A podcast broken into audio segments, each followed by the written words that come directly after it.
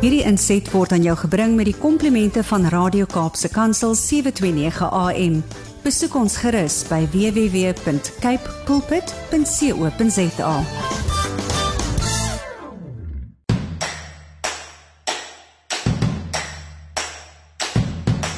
Dit as jy nie geweet het nie, dan sê ek dit nou vir jou. Dit is nou Saterdag die 17de Desember.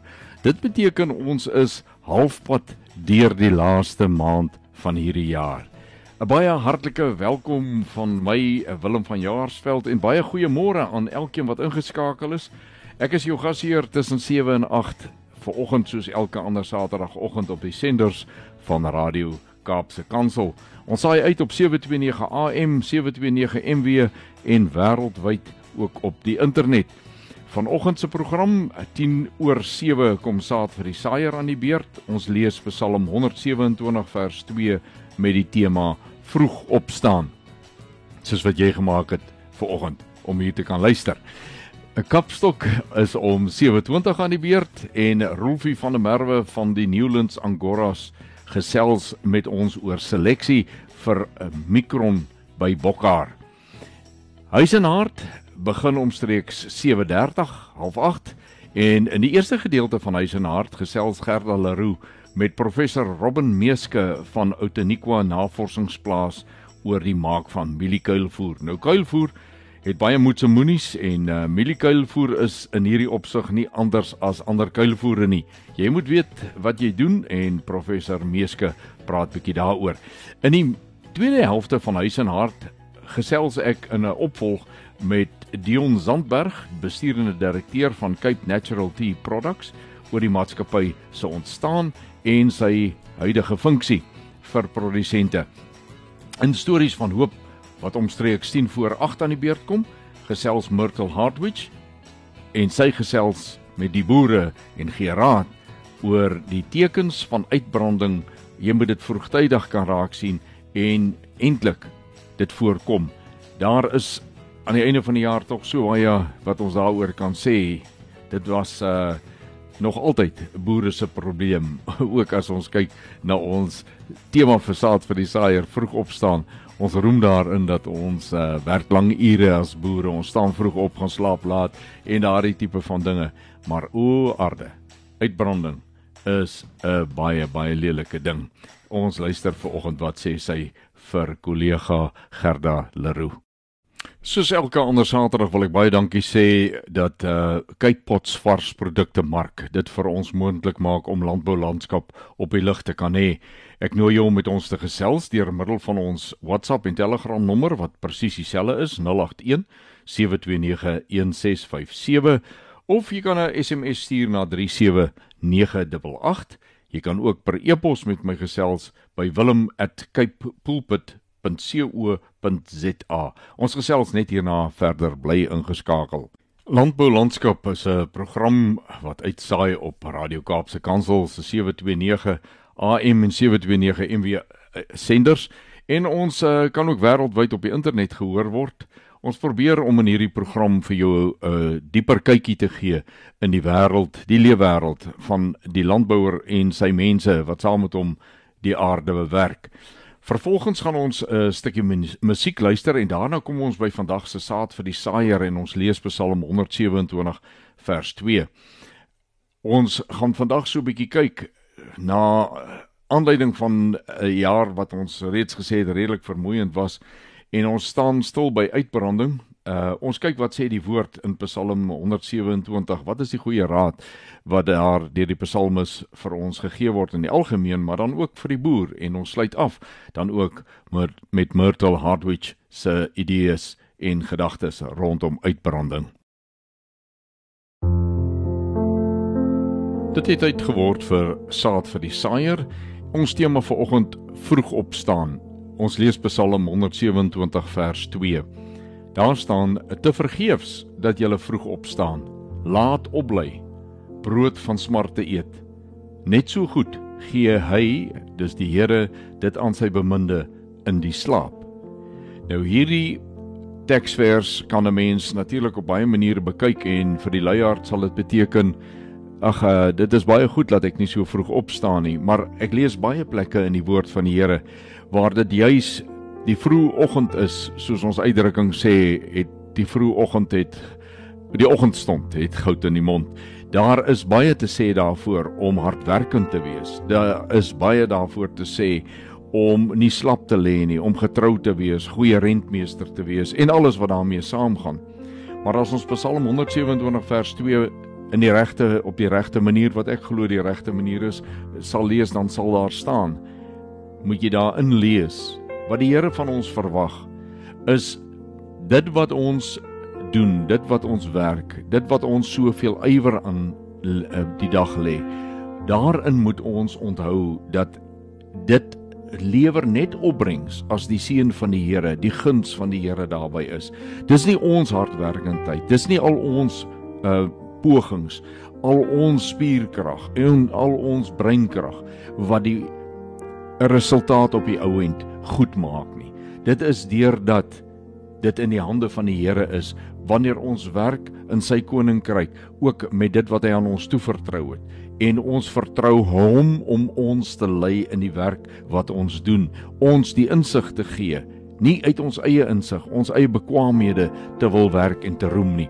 Dit is dan wat hy sy beminde dit sommer in sy slaapboek gee daar waar ek en jy nie eers aan gewerk het nie kry ons se oes en dit is dalk 'n baie baie belangrike les wat ons moet leer kom ons bid saam Vader, dankie dat ons in die naam van Jesus voor U kan staan.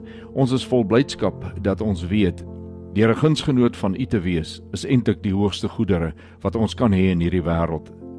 Here, maar ons word ook groot gemaak en ons word geleer op soveel terreine van die lewe dat jy moet hard werk, jy moet alles insit.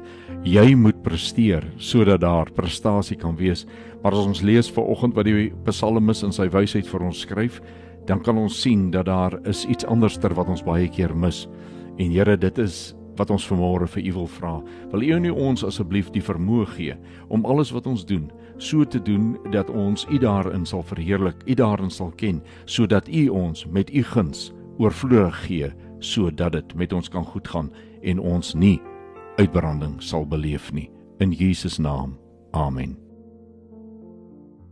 Hier in landbou landskap maak ons uh, draaie op snaakse plekke en ons praat dalk baie keer oor dinge wat nie vir die gemiddelde luisteraar noodwendig ehm uh, bekend is of 'n verskil sal maak nie, maar dit bly interessant om te sien hoe divers die landbou landskap is. Dit waarmee ons boere werk. Ons praat so maklik van 'n boer, maar daar's baie verskillende boere, boere wat met verskillende dinge boer.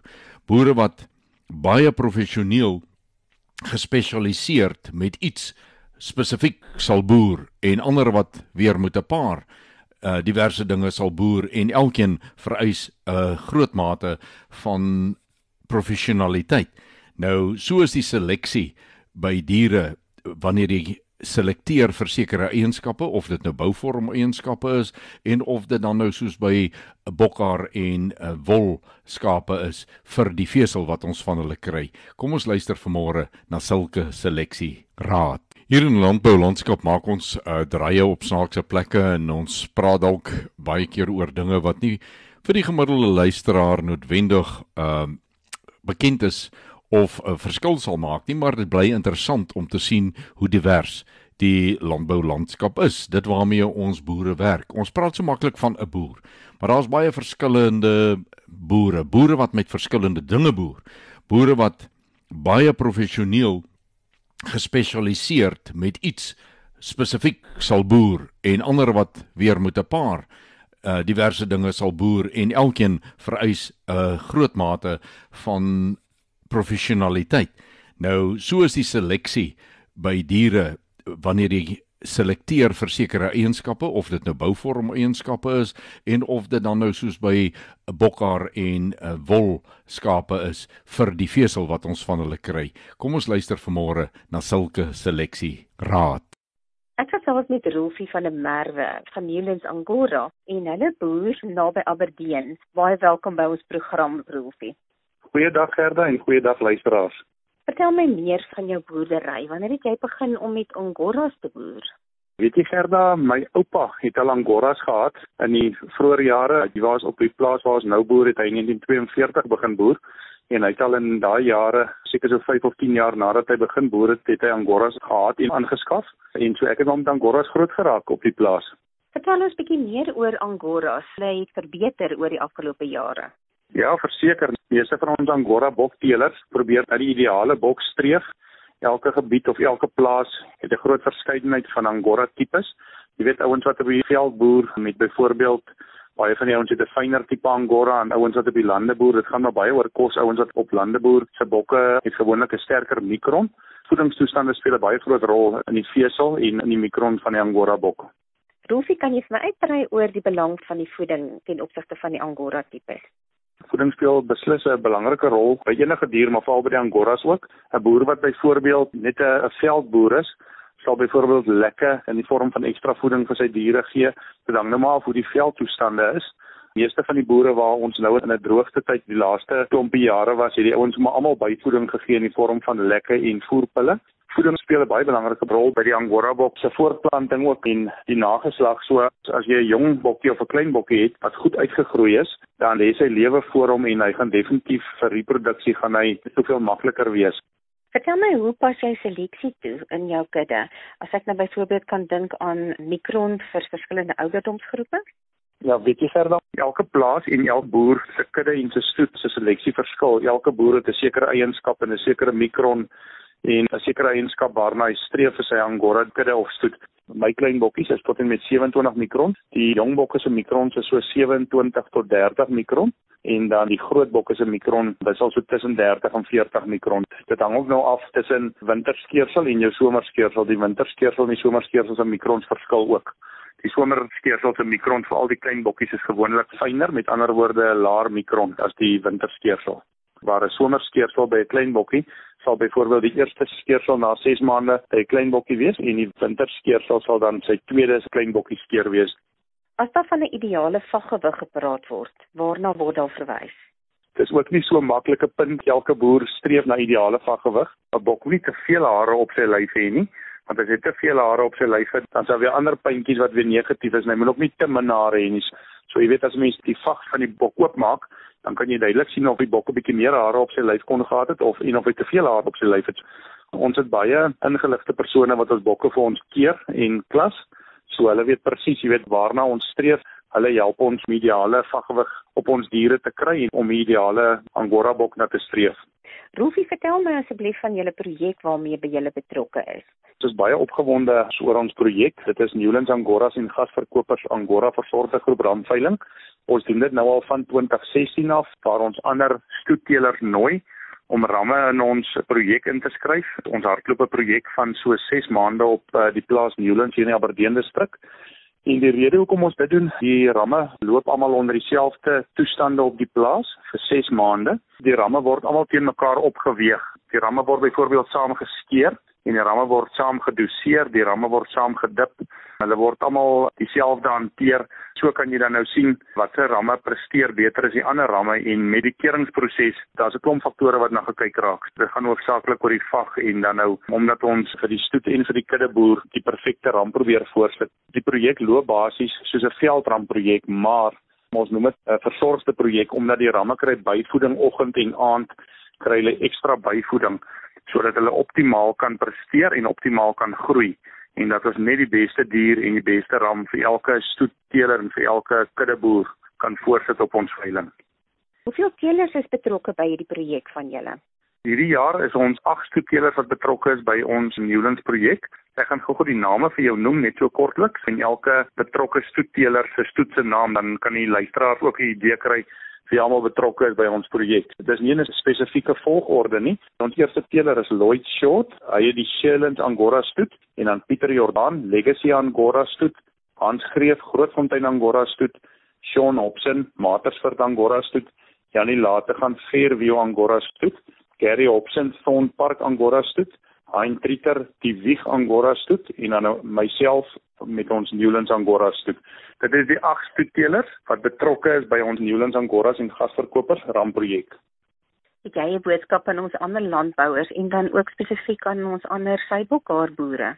In die eerste plek is dit 'n voordeel om te kan boer al lyk die toestande nie altyd rooskleurig buite nie moet ons almal altyd positief bly. Mense het baie om voor dankbaar te wees. Die Angora bok is 'n dier wat enige plek in Suid-Afrika aanpas. Ons het boere wat nou in die Noordwes met Angora bokke boer, daar's mense in die Noord-Kaap wat Angora bokke boer, Oos-Kaap het baie Angora bokke, die Wes-Kaap het Angora bokke. So dis 'n veelsidige dier wat basies in enige area van Suid-Afrika kan aanpas. Dis 'n positiewe bedryf. Die Angora bedryf is 'n familie. Ons deel alles met mekaar. Ek is trots om 'n Angora ramteeler te wees en ek is trots om 'n Angora bok boer te wees in Suid-Afrika. Roefie vir verdere inligting, waar kan jy gekontak word? Die luisteraar kan my gerus kontak by telefoonnommer 082 373 3282 of andersins kan hulle op Facebook 'n draai maak by Newlands Angora en dan sal alles opkom met die gegevens daarso. Net hierna gaan ons na 'n stukkie musiek luister en daarna begin ons met Huis en Hart.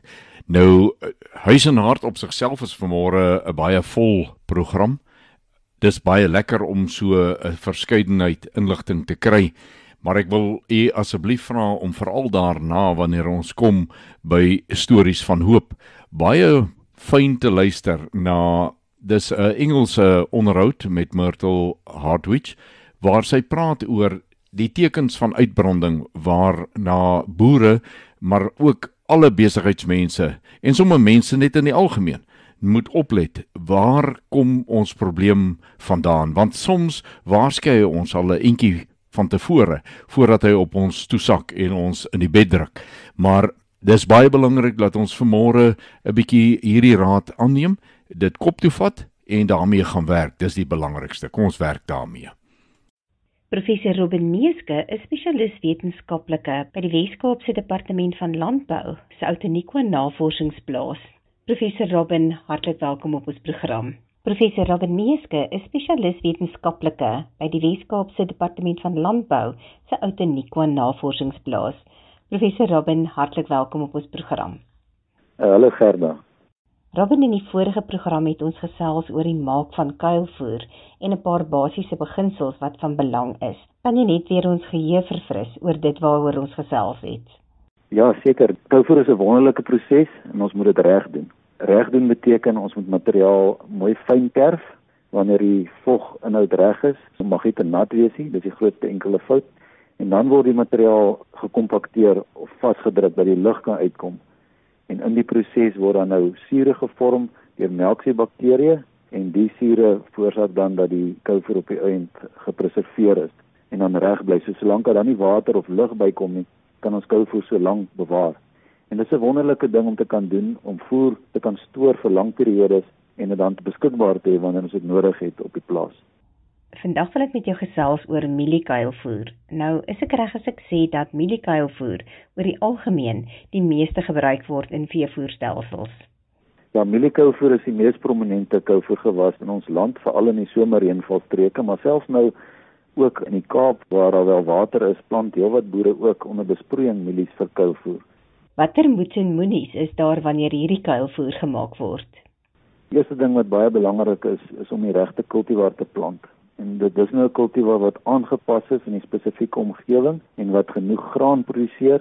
Dan moet omtrent so 40% van op 'n droë basis moet graan wees van die kouvoer. So graan is baie belangrik. En dan ook wat 'n goeie droëmateriaal opbrengs lewer. So agronomies moet ons kyk daarna dat ons wel die gewas kan plant in 'n spesifieke area en dat hy goeie opbrengs kan lewer. As ons nou daai aspekte reg het, dan is die volgende vraag nou, okay, wanneer gaan ons nou die mielies inkuil? Daar's 'n paar wenke en riglyne om na te kyk. Gewoonlik kyk die boer maar na die onderste blare van die plant word droog, dan kyk ons ook na die koppe op die plant. So ons gaan en ons breek 'n mieliekop en ons kyk na die melklyn op die pit. En hy moet in die half na 3 kwart melklyn wees, so dan moet net nog melk op die onderste deel van die pit wees. Die boonste deel van die pit het nie meer melk in nie en die pit is ingeduik. Maar selfs hierdie is net indikasies. Die doelwit as ons mieliekou vermaak is dat die roommateriaal moet tussen 30 en 35% wees want ons gaan die materiaal direk afsny.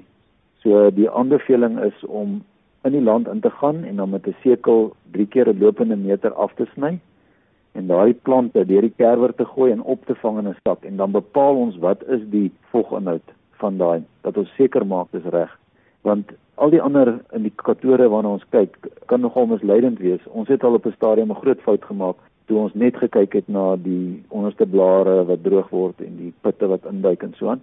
En toe het ons mielies gekerf en dis die drometrial maar 22 wat heeltemal te laag is. So ek kan net vra wat gebeur as ons nou mielies te vroeg kerf? Okay, dan sit ons met 'n nat kouvoer wat bietjie swakker fermenteer Maar die ander probleem is dat ons verloor tussen 10 en 15% maklik van ons opbrengs wat ons glad nie wil hê nie. Die uitdaging by mieliekouvoer is nie regtig om die pH af te bring nie want mieliekouvoer kuil baie maklik in. Dit daar's baie suikers en daai suikers word dan omgesit na suur deur melksiebakterieë, maar die uitdaging by mieliekouvoer is om te keer dat hy warm word wanneer ons hom uithaal. Robin, die voginhoud waarvan jy net nou gepraat het. Hoe toets 'n mens dit? Ja, die uit, mens kan dit met 'n mikrogolfoond bepaal en dit seker maak jy maak nie 'n vrou kwaad nie of koop jy eie mikrogolfoond. Want uh dis eintlik 'n eenvoudige proses. Ons vat net 100 gram wat ons afweeg in 'n bakkie.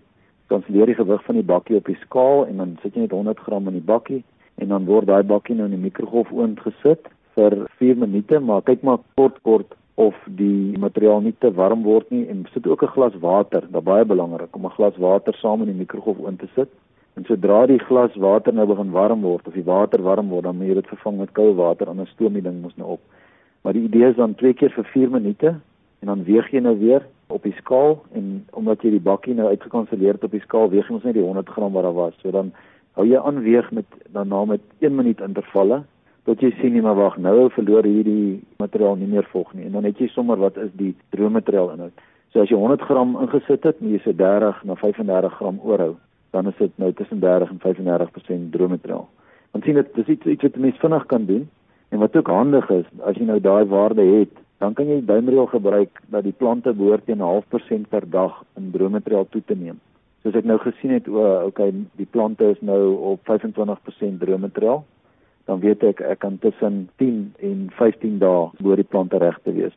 Kyk, 'n baie ander maklike ding, dis net baie onwetenskaplik, maar as jy materiaal vat in jou hand wat gekerf is en jy druk dit en jy kan vog uitdruk, dan is die droommateriaal onder 25%. So dan is dit nog definitief te nat. Dan moet jy wag dat die plante meer afdroog en meer volwasse word. Jy het ook 'n bietjie vroeër gepraat oor die verskillende mieliekultivars wat gebruik kan word. Nou hoe kies 'n mens die regte kultivar?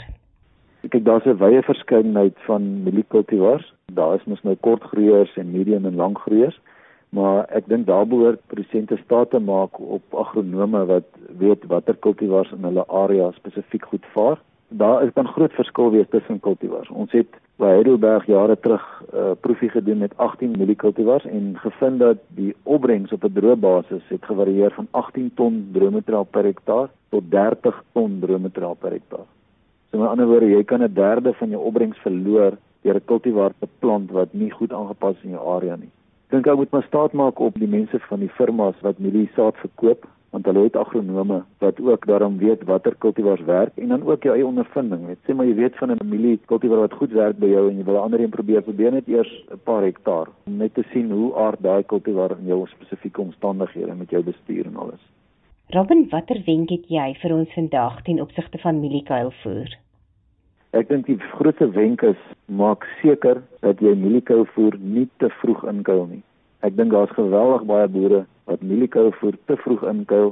Hulle verloor tussen 10 en 15% van die opbrengs en wat ook gebeur is die styfsel is nog nie so goed gevul in die koppe nie, so hy verloor energiewaarde. So maak seker dat mieliekou voer tussen 30 en 35% droommateriaal bevat en dat jy dit nie te vroeg sny en inkuil nie. In die volgende program wil ek graag met jou gesels oor peulgewaskuilvoer en die moets en moenies rondom die maak daarvan. Ja, daar is weer groot nuwe uitdagings met peulgewaskuilvoere en hulle is baie wat moeiliker as mielies om in te kuil. Dit is professor Robin Neeske, spesialis wetenskaplike van die Wes-Kaapse Departement van Landbou se Outeniqua Navorsingsplaas wat met ons gesels het oor die moets en moenies as dit kom by die maak van mieliekuilvoer. Ek het aan Dion Zandberg, die besturende direkteur van Cape Natural Tea Products gevra wie en wat is Cape Natural. Sy antwoord die volgende. Ja, Willem, ehm um, wat gebeur het ehm um, Rooibos tee was net soos enige ander landboubedryf was dit uh ehm um, was dit onder die beheer van die departement landbou en uh, onder 'n sogenaamde beheerraad wat die rooibos tee beheerraad was. En toe met die privatisering wat vroeg in die 90er jare binne landbou begine plaasvind het, ehm um, het dit ook gebeur dat die rooibos tee bedryf geprivatiseer het en dit het gebeur dat die ehm um, die beheerraad het toe uh, het toe die eerste uh, uh hoe kan ek sê 'n privaat maatskappy geraak met die naam van Rooibos beperk. En wat daarop gevolg het daartoe baie meer verslapping binne die bedryf begine plaasvind en uh kopers en kliënte binne die Rooibos bedryf het al hoe meer begin uh druk opsit uh dat daar meer onafhanklikheid moet wees en uit die aard van die saak het ehm um, is maatskappye soos Cape Natural onder andere gestig in 1996. En uh, as 'n as 'n onafhanklike maatskappy en uh, dit het ook begin met aandeelhouers wat uh, wat bestaan het uit produsente en uh, uh, dan ook uh, uh, bemarkers aan die ander kant of mense meer aan die marksektor se kant. En dit is hoe Cape Natural tot stand gekom het. En uh, ons uh, visie en missie van die begin was dat daar 'n uh, uh, 'n goeie verhouding en interaksie moet wees deur die hele waardeketting. Uh, dit sluit uh, begin by die produsent op plaasvlak en uh, ons as 'n maatskappy ook aan die verwerkerskant en en dan uh, ook die soos wat die pipeline aanbeweeg na die markkant toe. Die die verbruiker dikteer die mark. Met ander woorde, die verbruiker bepaal uh watse produkte jy wil hê en watter vorm en hoe en vir watter uh doeleindes uh soos wat hy dit benodig.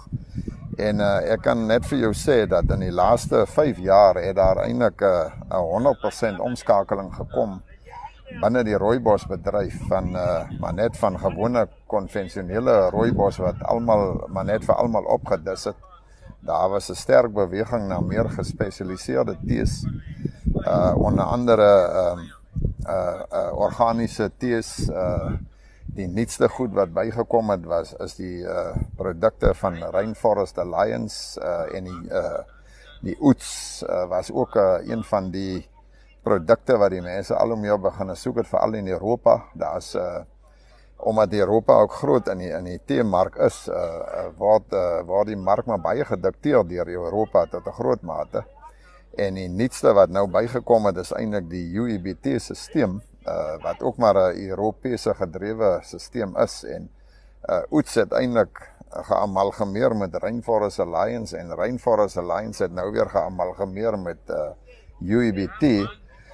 So dit wys net vir jou dat die die mense begin die pakkies al hoe meer bymekaar sit en en uh goed en uh maar dit dit bring ook soveel uh, diversiteit binne die bedryf en en uh, daar is sekere produsente wat wat sulke klein eenhede het dat hy kan nie eintlik volhoubaar ehm uh, sê konvensionele tee produseer nie maar omdat hy baie keer op 'n geïsoleerde area boer stel dit hom in die vermoë om miskien eerder organies te uh, te produseer of Rainforest Alliance waarop hy 'n premie kry uh, vir sy produk met ander woorde en hy's hy kan dit kan maak dat hy meer volhoubaar bly en en dat hy volhoubaar kan op sy plaas bly.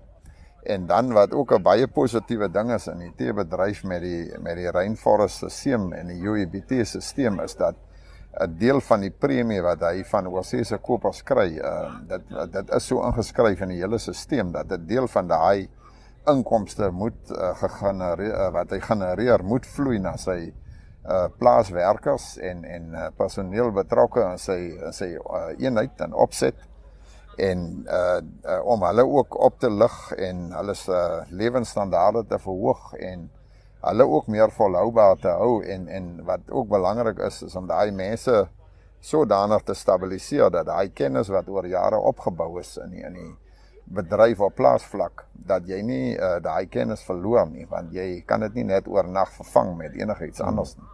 So ja, daar's 'n as 'n geweldige ehm um, uh, beweging van diversiteit wat produkte aanbetref uh, wêreldwyd, uh, selfs in die Suid-Afrikaanse mark.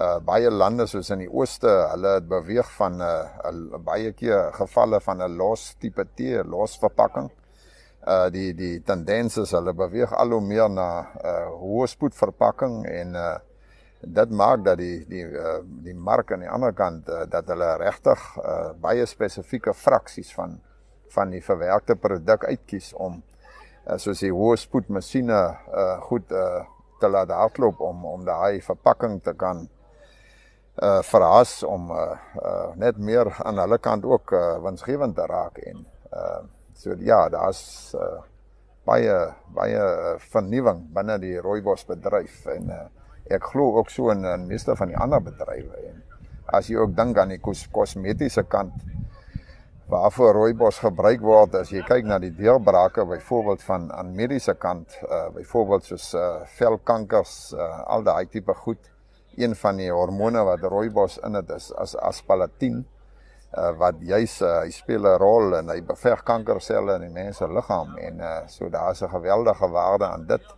Daar's ook groot druk om om te kyk geneties na hoër aspalatin vlakke om uh uh plante te ontwikkel met hoër aspalatin vlakke want daar's 'n duidelike behoefte vir dit in die toekoms en ons het ook gesien in die COVID tyd uh die ander uh gesondheidsvoordele wat die produk inhou het ons gesien dat veral in die oosterse lande Japan en andere wat baie gesondheidsbewus is dat hulle uh aansienlik hoër volumes van rooibos skielik verkoop het in die, in die COVID tyd terwyl baie van die ander lande uiteindelik afgeskaal met volumes maar hulle hulle het absoluut die die passie gehad om die gesondheidsvoordele van die produk ook tot voordeel van hulle verbruikers te benut.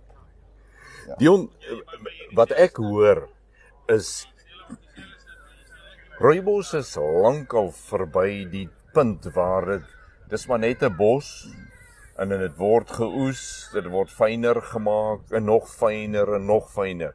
Daar is baie ander vlakke van verfyning wat inkom en die medisinale voordele van rooibos behalwe dat dit 'n baie geurende tee is as jy die regte blare gebruik is eintlik enorm en en dink jy die produk is al ten volle benut of is dit omdat ons as verbruikers van die produk nog nie genoeg geskool is in al sy voordele wat die verbruik dalk nog nie is waar hy kon gewees het nie het ek 'n punt beet ja. wat ja. So jy, jy wat jy eintlik dan vir my sê is ons ons kan meer doen om die verbruiker op te voed en dan sal verbruik op ook hoër word of sal styg. Het julle sulke planne? Uh Willem ja, uh ons is kom ek ons begin maar weer by die voete. As jy vat daar is geweldige druk van van Europa en die oosterse lande veral rondom omdat hulle baie gesondheidsgedrewe is vir al die produkte wat ons in die bedryf gebruik, uh, uh veral chemies en en veral so sekere gifstowwe is uh is totaal verbode uh, wat 3 en 4 jaar terug nog relevant was. So daar's 'n verbod geplaas op uh, reeds op baie van daai produkte en ehm uh, Cape Natural of Senas uh, self die agri divisie uh, van Cape Natural is is heidaglik besig al eintlik die afgelope 2, 3 jaar met uh, met navorsing van uh, biologiese produkte en dan soos ons sê grondherstellende produkte. En dit begin by die dit begin op plaasvlak om 'n beter en 'n uh, meer gesofistikeerder en 'n gesonder produk vir die verbruiker op die mark te kry en So daar's geweldige druk van markkant af. En en ons het redelik ver gevorder al en ons sien die resultate dat uh, jy begin die gronde, die grondlewe reg kry, die mikrolewe in die grond. En uh en en ek dink ons doel wat op die einde van die dag is so is ons kan grootliks wegbeweeg van enige chemie af in die bedryf sal dit tot 'n enorme voordeel wees. En ja die verbruikers vra hierdie vrae. Ek meen as ek gaan kyk na oorsee se kopers Hulle lyste en lyste vrae wat hulle deesdae vra en hulle het 'n uh, eh, enorme ehm um, verskillende goed waarvoor hulle toets wanneer hulle produk aankoop en ja. te kyk of daar enige spore van enige van daai produkte wat uh uh hoe kan ek sê minder markvriendelik is uh of daar enige van daai spore in die produkte voorkom. So daar's geweldige druk van verbruikerskant en markkant uh, uh deur die verwerkers na produsente vlak toe. So uh, rondom dit en uh, ons sien die groei in die mark is ek kan daarom vir jou 'n prentjie skets dat die rooibos mark het ten spyte van COVID en hierdie situasie met die Rusland-Oekraïne oorlog het, het die rooibos mark die laaste 4 jaar reeds weer gegroei van 'n uh, 14000 ton per jaar die vraag na rondom 19000 ton heidaglik. So daar's dit wys net vir my dat die die belangrike is dat uh as ons kan daai vennootskap tussen produsent en verwerker en mark uh kan handhaaf uh dat almal volhoubaar kan uh kan boer en produseer en verwerk en bemark en uh die die verbruiker aan die einde van die ketting uh ook nie uh, uh buite buitensporige pryse betaal nie uh, dat daar 'n geweldige toekoms vir die vir die bedryf in 'n uh, voorblê.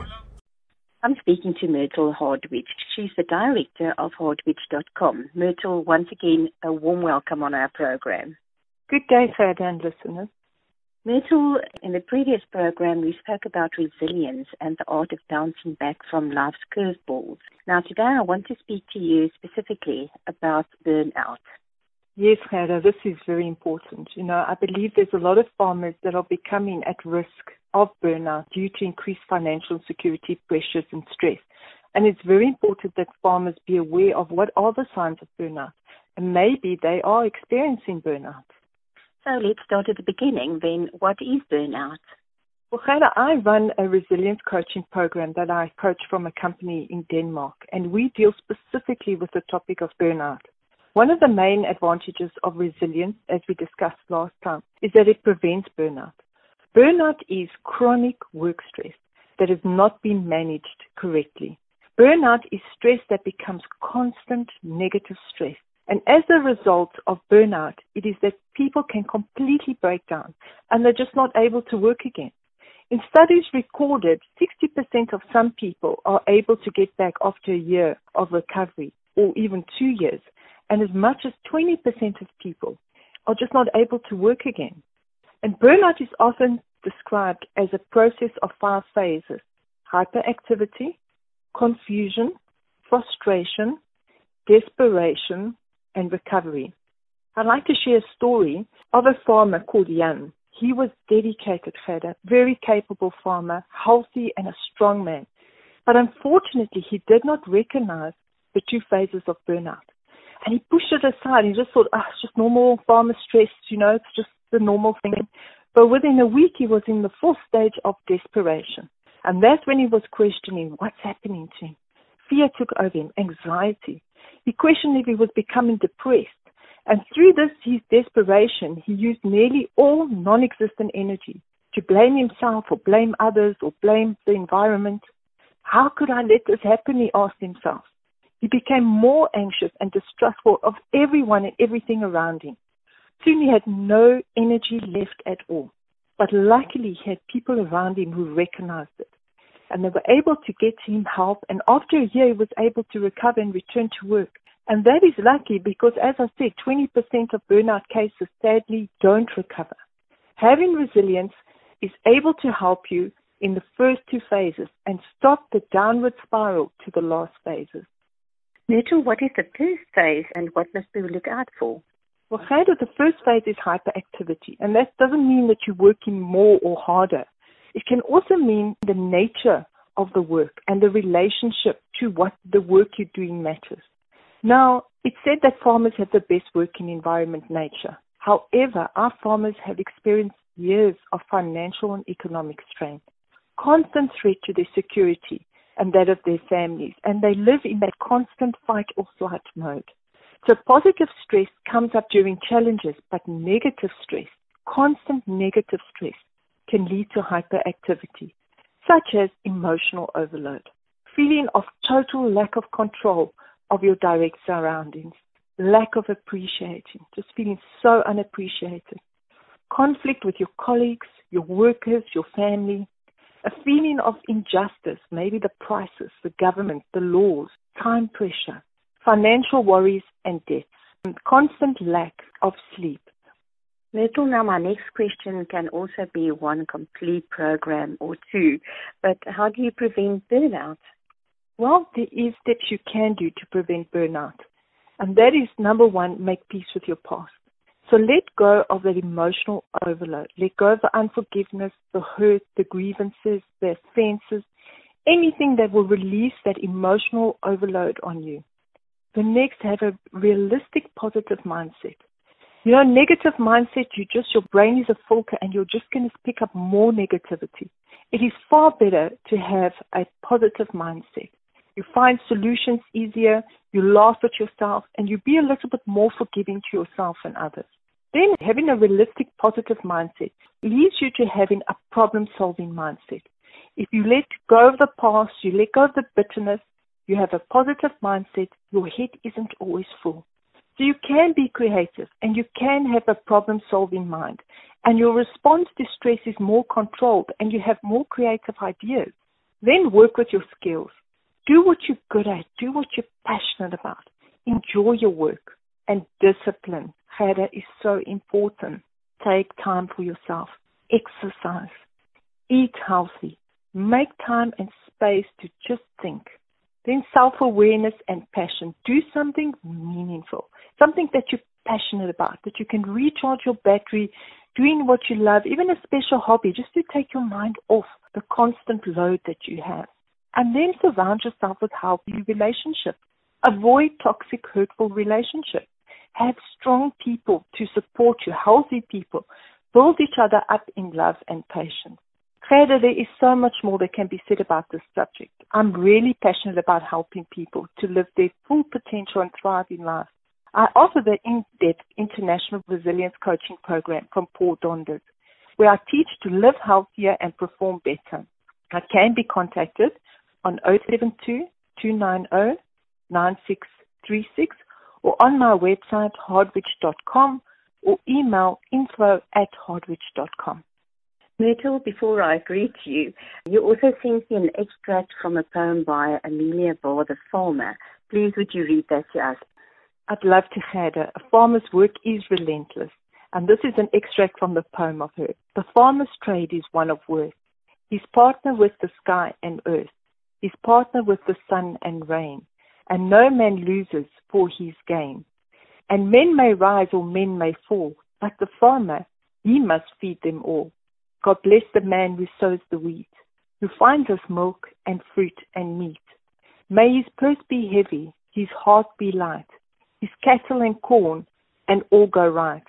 God bless the seeds his hands let fall. For the farmer, he must feed us all. Rachel, thank you very much for this and thank you very much for your positive information and help that you give us. You highlight the things that we should be aware of. And in the next program, I would like to talk about recreating your life after a setback. Thank you, Sarah. I look forward to meeting with you again. Dit is dan die einde van vandag se landboulandskap. As ons nou weer met mekaar gesels, dan is dit op Ou Kersdag, 'n dag voor Kersdag. En dit gaan 'n hopelik 'n besonderse program wees. Dit is uh, vir my 'n voorreg om daardie dag met jou ook saam te kan kuier. Ek hoop jy sal daar wees. Dit is gelukkig baie vroeg in die oggend. Uh vroeg voordat jy en die familie nou alles van Ou Kersdag bymekaar wil sit, kan jy so 'n bietjie ontspan hier op die senders van uh, Radio Kaapse Kansel 729 AM. Ek hoop om jou hier te sien volgende Saterdag. Uh, jy sien gaan ek jou nie, maar jy gaan my hoor. Dit is uh, altyd vir my lekker om jou gasheer te wees. Baie dankie ook aan Cape Pots varsprodukte mark wat landbou landskap moontlik maak. Jy kan met my gesels, met ons almal hier by die stasie gesels op die nommers soos wat ek gegee het. En tot ons dan weer saam kuier volgende Saterdag om 7 groet ek Willem van Jaarsveld en mag jy elke oomblik Vader se guns op jou lewenspad beleef. Wederom. Hierdie inset was aan jou gebring met die komplimente van Radio Kaapse Kansel 729 AM. Besoek ons gerus by www.cape pulpit.co.za.